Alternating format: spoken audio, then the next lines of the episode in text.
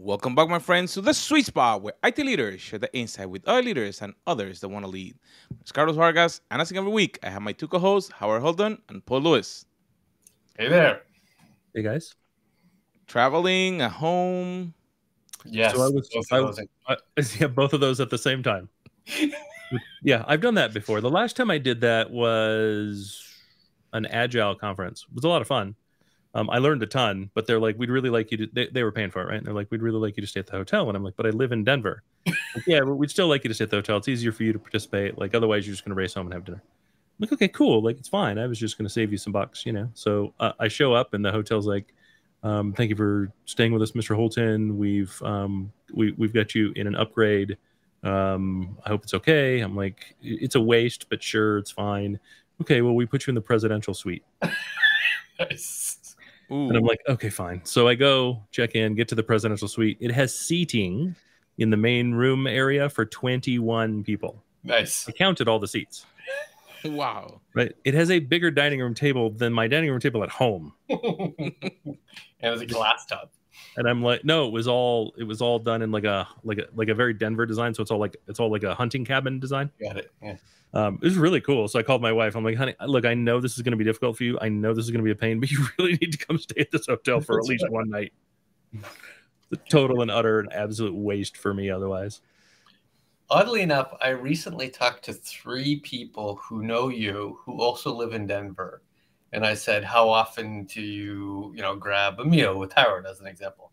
And their answers were Howard lives so far away, it's hard to call it Denver. Would that be interesting? like all three of them essentially said the same thing. Well, la- so so last night my friends from Canada came down to New Mexico. That's how we refer to it internally. Because they're they're so far north, we call them Canada. Uh, we're so far south, they call us New Mexico. I see. So who It may the- have been the same person I was talking to, one of the three. Uh, I- I yeah, gotta so you're far away from downtown. is one of the three an attorney? No, Okay, then it wasn't the, the, Okay, the people all I'm talking about. uh, we. Uh, I also live far from downtown. I live a two-hour commute, so I'm back to back in Toronto. It's less I'm I'm 25 minutes from downtown. Oh, I see. That's Like, a, it's not Denver's not 20 really that big. I'm an Yeah. like the guy in Canada to me is an hour, I see. 50 minutes I- actually. I am 45 minutes from the airport, and I'm Which- still in the city. Which airport? The FLL? Miami airport. Oh, Miami Airport. Yeah, the FLL is probably 30 because one is down, the other one is like the opposite direction. Right. Uh, and if you take if you get traffic, you're gonna be in the 95 for an hour and a half. Oh no! See, that's the lovely thing about where I live. It is 26 minutes to the airport. I don't care what time you leave. Rush hour, it's 26 minutes to the airport. Nice. No, It's always 20 because there's well, it's it's a toll road to get to the airport from my house. So there's take 40? never uh, C470, and so there's Okay. never any traffic to be spoken of. You know what I mean? Like you may have 30 seconds of slowdown, but that's it. right. Um, there's construction, but even the construction, I can't tell you the last time I had a, a true construction slowdown. No toll roads from my house to downtown, and it took me two and a half hours this morning. No, they told you in time, not money. That's right. Right? and your speed limits are wonky slow. Yes. Yeah. There are very few 110 kilometer per hours here. So few. I only know of two. Right. And, and that's on the high end. that high, it's as high as it gets. The regular Right. highway would be 100. Yeah, which is kilometers an hour, which is Yeah. 62. 62. Yeah. Right. For- 110 is as high as we get. And that is, you'd have to be very, very rural on a highway to get to 110. So the the freeway for me, the that C470 is 75. Yeah. We have mostly 70s. Um, everyone does 85, and no one cares.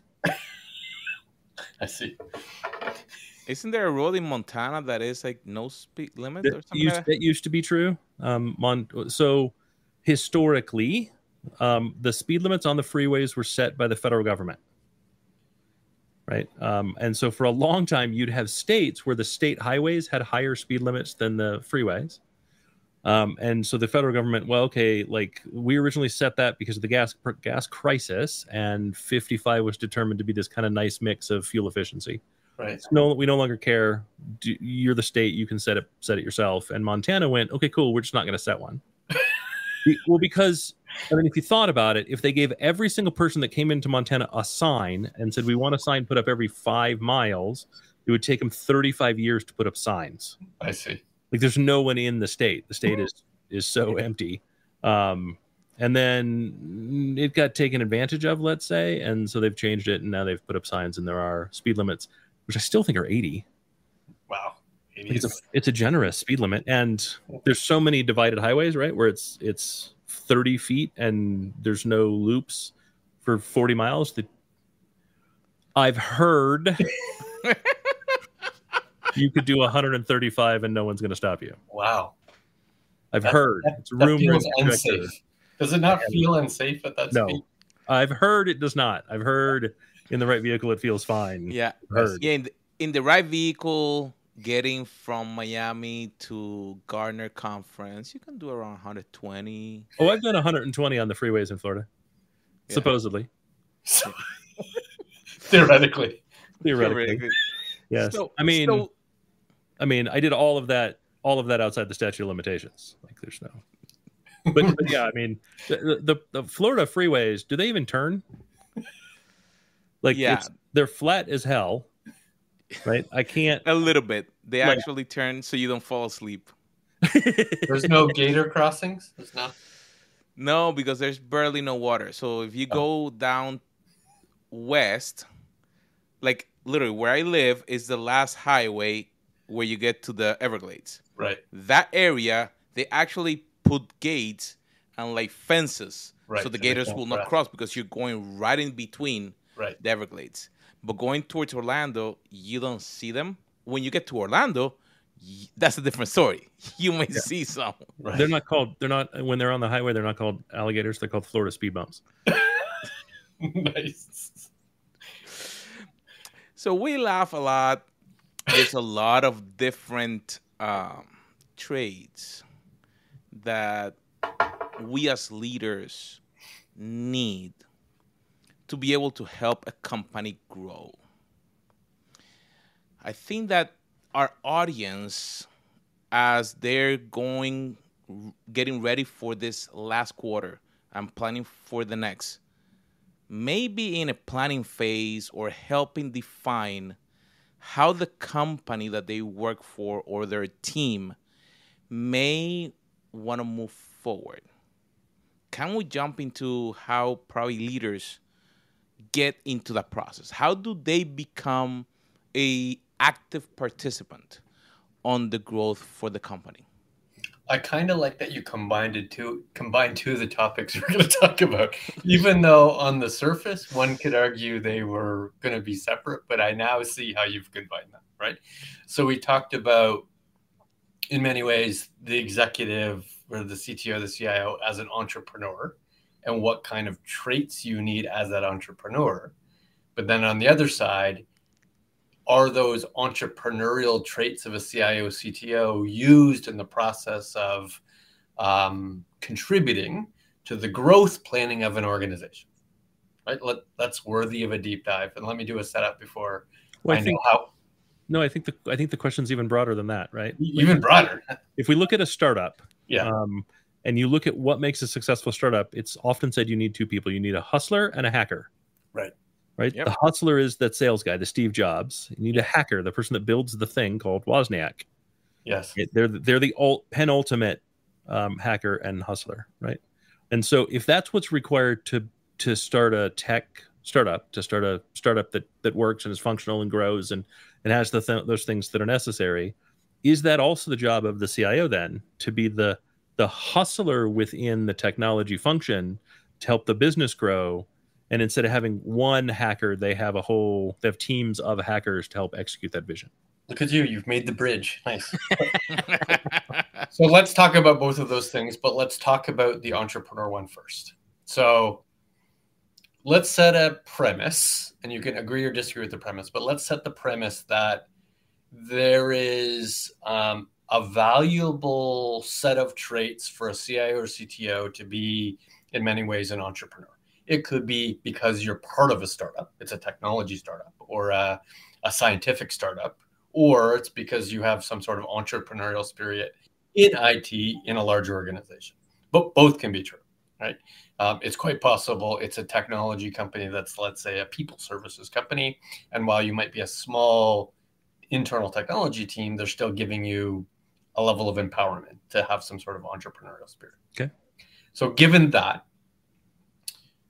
um, I recently watched a presentation that would suggest that there's sort of key VC traits to this kind of entrepreneur, whether it's a business entrepreneur or CTO.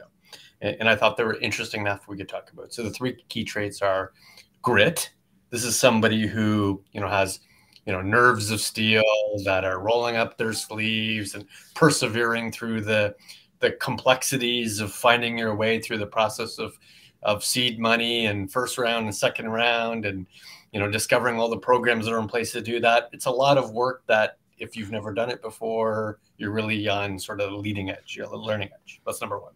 Number two that you can you can tell a story right? That you pitch well that uh, that the narrative of what you're trying to become because it, it hasn't realized been realized yet um, is something that you're skilled at doing.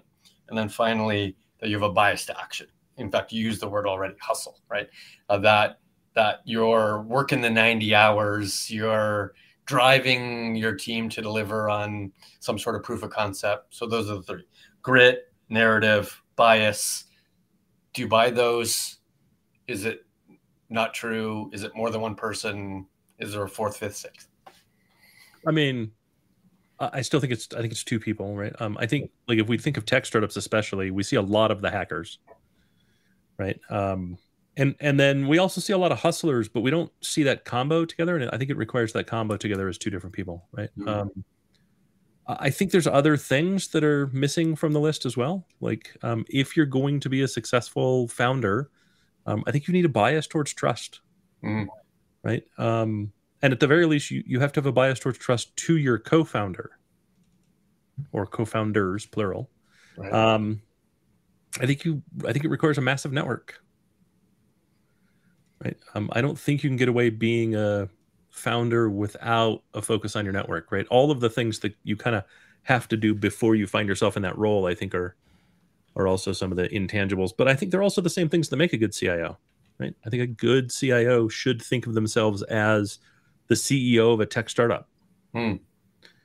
Right. Um, where their customer base isn't the total addressable market of anything, but rather the company itself. And and then the B two B to C relationship is the customers of the company that you work for. So is there a parallel? Like I'm thinking in an entrepreneurial sense, especially one that's coming, let's say, out of academia, one of the more important stakeholders is like your advisory board, right? Sure. Uh, you might have a medical advisory board or uh, something about research or academic or you know a VC type advisory board member, somebody to help you get the money. Is there an equivalent as an entrepreneurial CTO, whether it be stakeholders inside the organization or stakeholders outside of the organization? I- think it's both stakeholders inside and outside the organization, right? Um, and I think we we we are really good at feeding one and not really good at feeding the other, Mm. typically, right? Um, like if you're listening to this and you're a and you're a tech executive, think about who is your advisory board inside the business, and have you done a good job building it and care and feeding for it? Forget about if you've ever thought about it in that language, because most of us haven't. Like I haven't until this conversation, but it serves the same function, right? My peers inside the business, they don't have to be tech tech tech knowledgeable. They have to know knowledgeable. That's good. knowledgeable. they, they, they, I totally didn't just make that up right now. Um, they, they, but they have to be able to advise you on is your are are the actions you do within technology achieving the stated business goals that you have, right? Um, and, and if they're not doing that, well, one, have you asked them? Like, have you set them up for success? And two, are they the right peers for you to have? Are they the right advisors for you to have within the business? Mhm. and then externally you should have some as well right um, being a cio and working in tech um, there's actually uh, unlike a lot of the other pieces of the business we can have a much more direct relationship with with with people in a similar role in direct competitors Mhm. right because we don't for the most part right to talk kind of broadly and and and and stereotypically we don't really compete the same way Right. we all stand on each other's shoulders so Um, so who, who who are those people, right? Who are your external advisors? Who are your who are from buying organizations that are appear to you, right? Um, do you have people that are external to the organization that can that can talk about how easy your company is to deal with, to to to buy from, to interact with, to to partner with?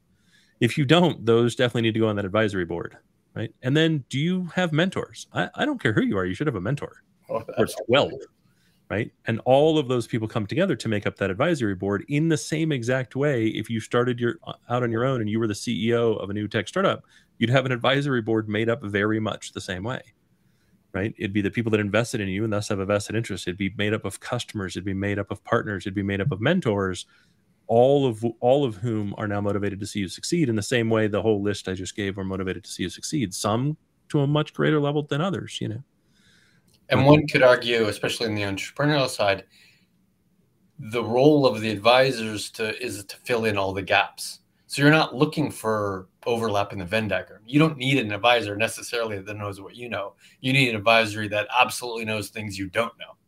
Right? Somebody who knows how to get money. Some who have commercialized uh, healthcare technology in the past. Right? Thing information that you don't have that you could you know use in a, in a real time sense. I don't I don't have a lot of ad- I don't like I'm trying to think of an advisor I have that knows what I know. Hmm. I can't think of one. And I can't think of a situation where that was the thing that I was missing. Like there's overlap, sure, but the overlap is these minor little slices of overlap.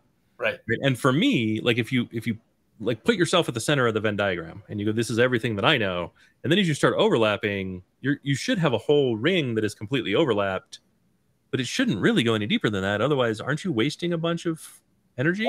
You're just hearing the same information you Right, already know. right. Right. I don't want it echoed back back at me. I want the perspective I don't have, not the perspective I already freaking have. Right. And my guess is it happens less than 5% of the time that Sure. you have an a you have an advisory board, which is already not likely.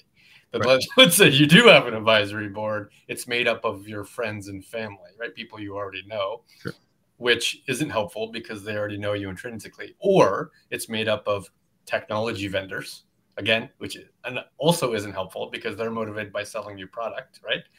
Uh, what it isn't filled with is more mentors than you think you should have, and more, even though if they're peers, they're peers in another industry or at a different scale, or they Different scale, different scale, different scale, different scale, different scale, different scale. exactly Um, yeah. uh, Other industry is easy. Different scale is hard.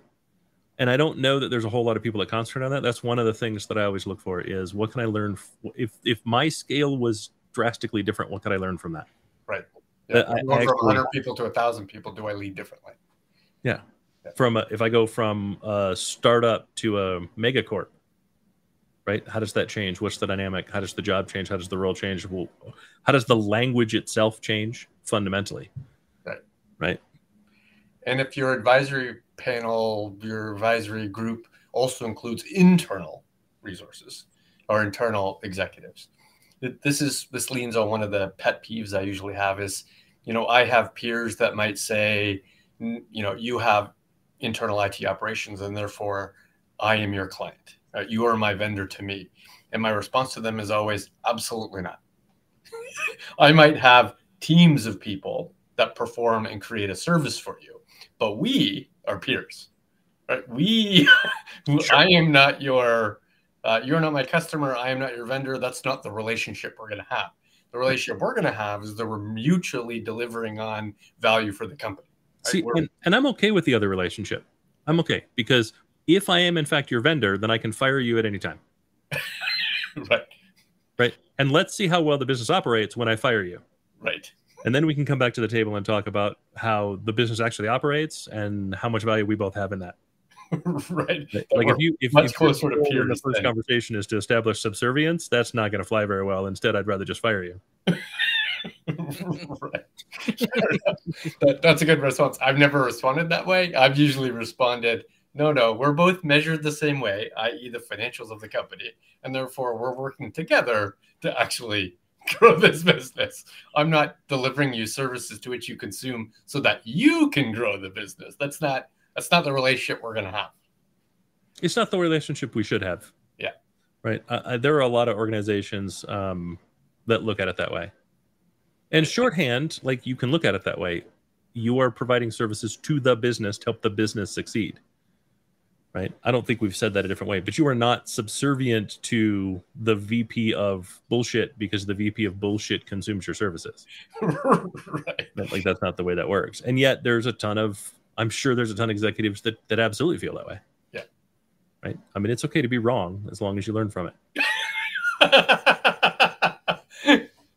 Which leads me to the other half of the conversation, right? To say, you know, if if technology executives could be considered entrepreneurs or entrepreneurial within the organization, they've got to have these skills, and you described sort of the gaps in the in the three that I described.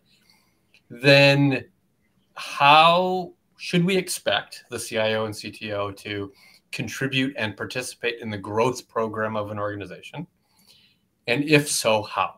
And if I were to describe sort of the stages of that growth program, so the stages of the growth program would, would include define. So define means uh, what's our think of it as our um, our internal um, current state, right?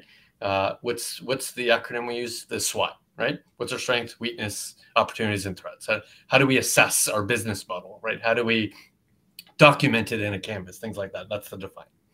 Analyze is saying, well, let's let's let's get some data on this. Let's let's get an appreciation over the last five years of financials, where we're good and where we're bad, where we're bad, where we're profitable, where we're not, where our margins are, where utilization is, that kind of stuff. And then externally, well, where do we fit into the bigger picture, right? We're we're a piece of a much bigger ecosystem. Or what's our market share? What do our competitors do? Um, and I often ask the question, who are our competitors now? Who do we want our competitors to be? Because I Sure. think those are two different questions, right? So And and what are our competitors like who are our competitors now and what are they not doing that we then want to do? right. Right? How Uh, are they not serving the market and and in many ways how are they not serving us? So define, analyze, and then strategize. So now that we have our business model canvas, what changes do we want to make and what kind of outcome do we think that's going to produce, right? Uh, implement. So here's the set of tactical activities. The presumption is, of course, CIO and CTO is is implementing some of those activities, and then finally monitoring. Now that we've implemented the activities and we see it operating, now we've got to come back and say, did it actually work? So of those four programs, so the, back to the original question, should the CIO and CTO participate in the growth program, even as an entrepreneur or as some other executive? And then how would they participate in each of the phases? Um, well, considering you're not making any money today without technology, right? And let's like I'll, I'll give you. if There's an argument to be made that you you could so, but you won't have a CIO or a CTO, Right. Right. Um, then yes, the CIO and CTO should absolutely be part of those conversations. It's very Mhm. hard. Because, uh, otherwise, you're saying we need to make new money because that's what growth is. It's new money.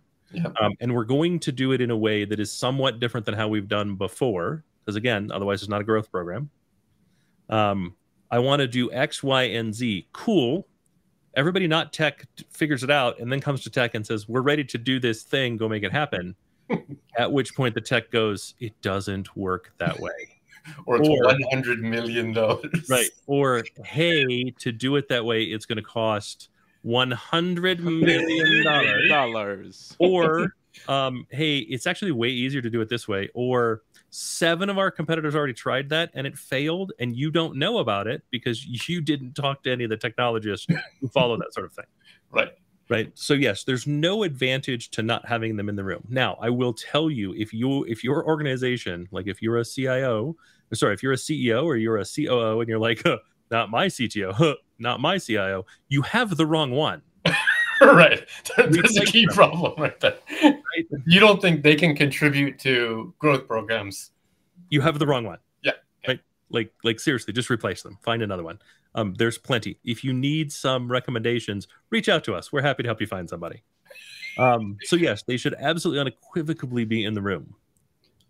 Right. And the goal there is how do I leverage technology to help enable that thing to happen? Hmm. And how do I say, no, no, no, no, no, let's steer this direction? If you're the technology expert in the room, then you really need to understand how is the business that you're in or want to be in best set to utilize technology and what should they do to be better set to utilize technology Hmm. right and so as you go through every one of those steps there is definitely a technology imperative to some degree and maybe 100% you know maybe the new the new market you're going to move into has marketing and tech and nobody else. That's entirely possible plausible right? Um, but i find it hard to believe that that modern growth in an organization that has a cio and or a cto would have a growth initiative that technology should not be involved in. And I don't believe it matters what the company does, whether it's produces and sells cookies or No, actually is a data product company. Doesn't matter at all It's the same participation.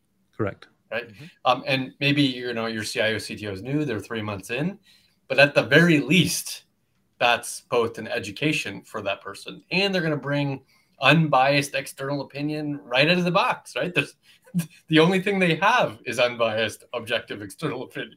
That's Yeah. great. Consume that as if it's you know raw data. Well, uh, let's use the cookie example. Uh, Yeah. What are you going to do with cookies that doesn't involve a machine? You're doing it at scale. Again, you're a company that has a CIO and a CTO. Right? You're doing it at scale, so there's machines involved. If there's Right. machines involved, there's data being generated. right. And if you're launching a growth initiative today and you're like, "Oh, we don't care about the data," fire yourself. like you're the wrong person to be in the room.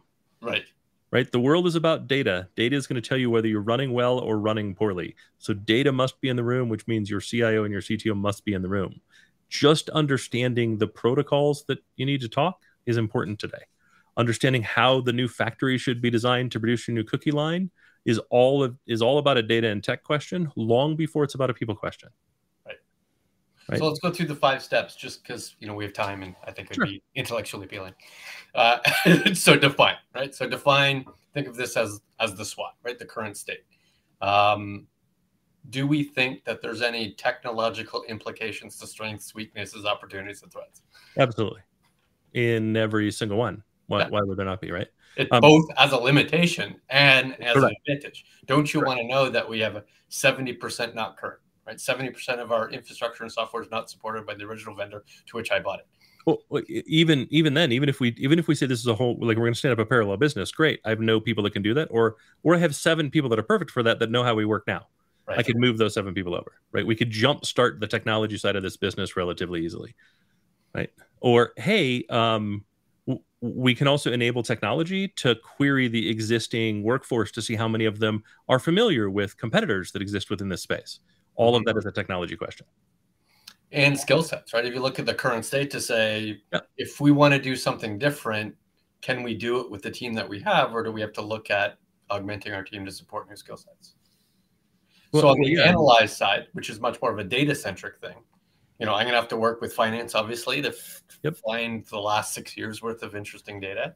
But I probably have to do that with operations. I probably have to do that with supply chain. I probably have to do that with product management. I've got to go through the organization and say, if data exists to produce information, right, that I can use to make a decision on, let me help you get to the point where you can bring, you can surface that outcome, that output, Sure. so that Sure. I can make that And available. finance is going to look at the market and say, these are our nine competitors.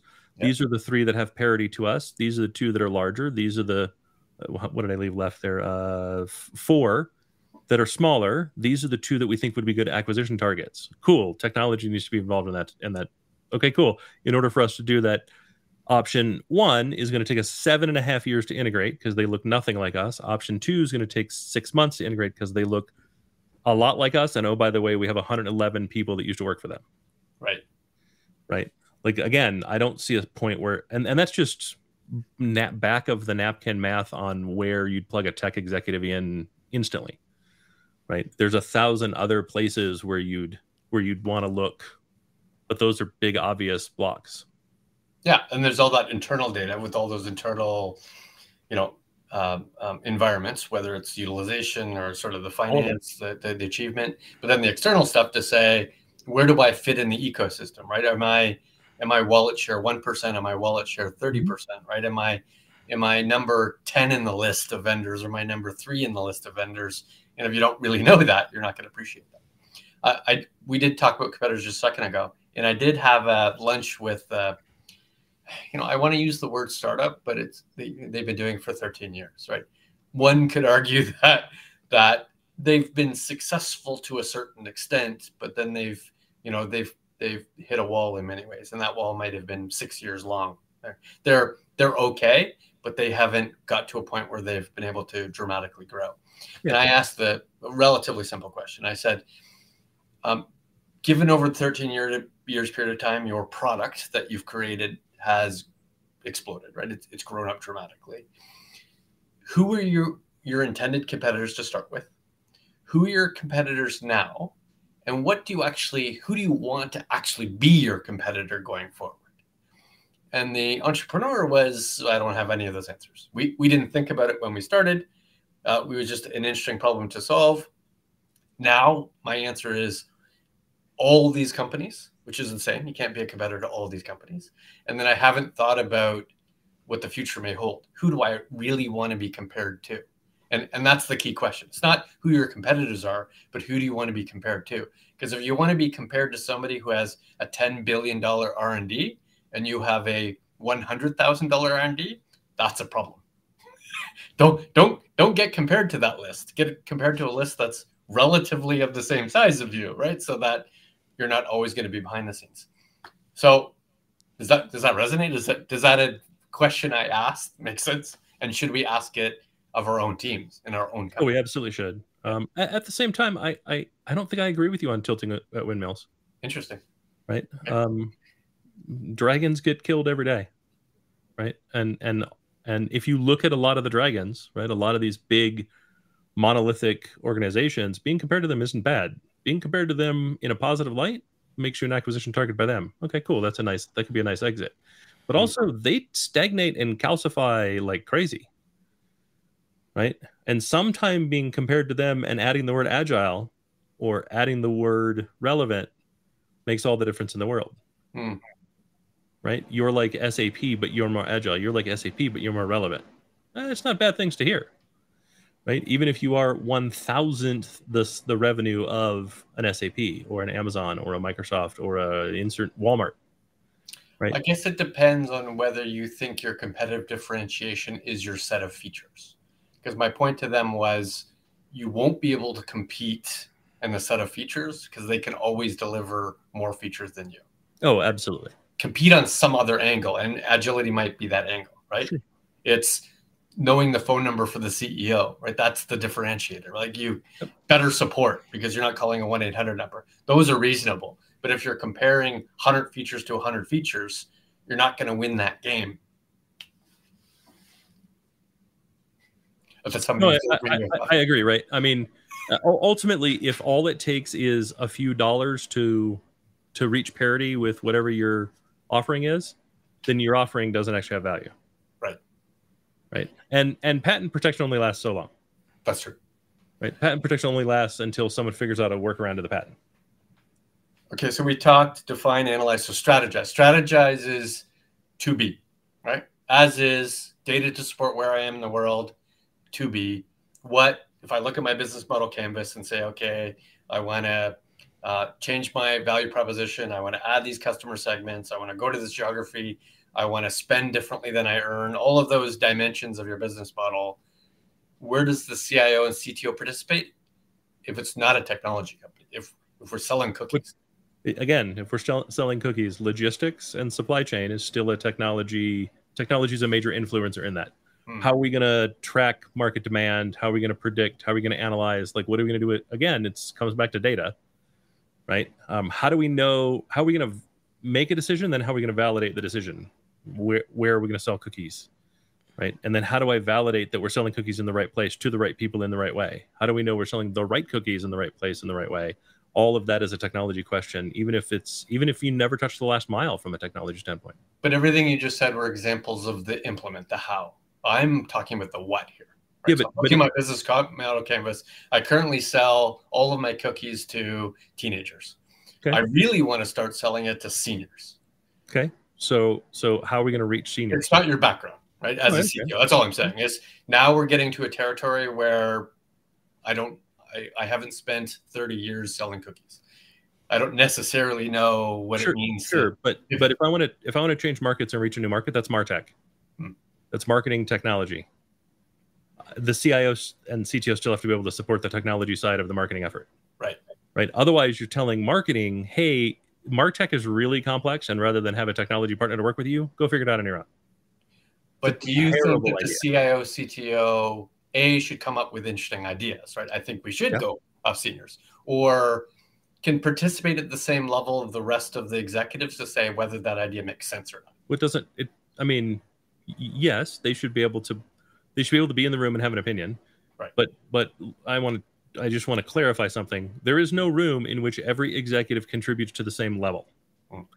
and whose contribution is reviewed at the same level. There's no room. That's that doesn't happen in any room. That's exactly what I wanted you to say. That's what I was pushing you on because I knew you were going to say it because I've heard you say it before. it's absolutely true. While you're all peers in the room, you don't have all peer knowledge. Uh, It's perfectly fine to have an opinion, an uninformed one. even even if there are more Right. informed opinions in there, that's okay. That's Yeah. expected. But it's also not expected that you are informed on everything. You're not the CFO. You can't possibly have all GAAP knowledge. Right. well, and to, to that point, right? If we're like, well, we sell the kids today, we want to sell the seniors tomorrow, Yeah. right? Um, the marketing person should be the expert in the room on how best to reach seniors today. Right. Fi- the financial person should know what is the market rate for a cookie that seniors will buy, right? Like the salesperson should know how many cookie have to be? outlets are there. The oper- yeah, the production person should know what is the difference in flavor profile and packaging for a senior. Like, you know what I mean? And so it'd be weird if the finance person was like, "Well, I think I totally disagree with you on the on the packaging. I you're, you are full of shit." And everybody just goes, "Well, I I mean, sure, it's it's now one to one. Let's go from there." No, no, no, no, no, no.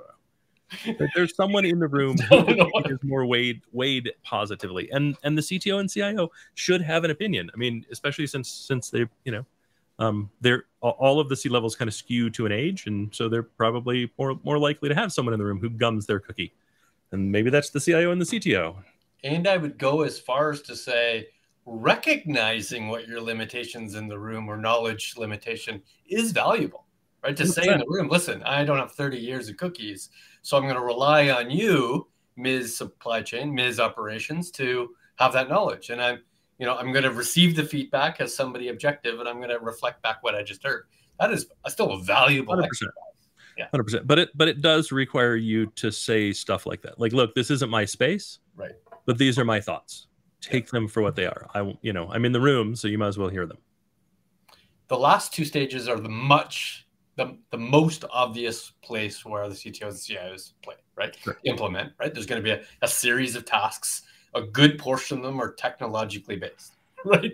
One's going to implement a digital transformation program, which ultimately this is, right?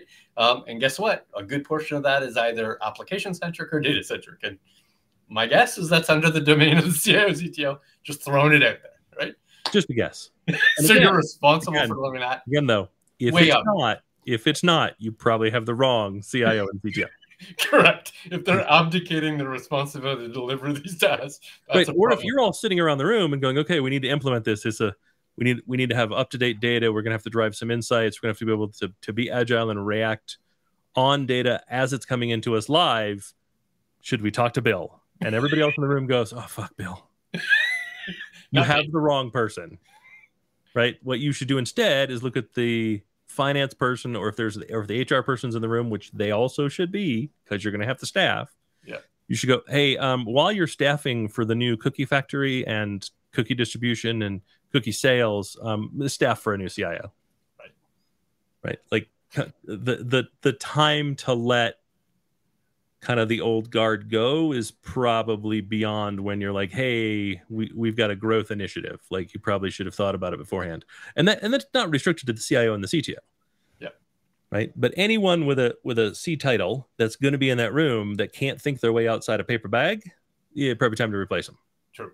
Right. And the implement isn't just the do. In other words, we've defined a list of things that we have to do, but it's also the precedence, right? It's already it's also the order, it's also the cost and how that impacts your current budget. All of those are drag it's how ready you are for it. Yeah. It- are those even the right decisions? Right, like it, it's it's all of that that's required. Um, organizational change control uh, you know project management change management all of that is required. Um, and again if if that's the point that you bring in the cio it's way too late.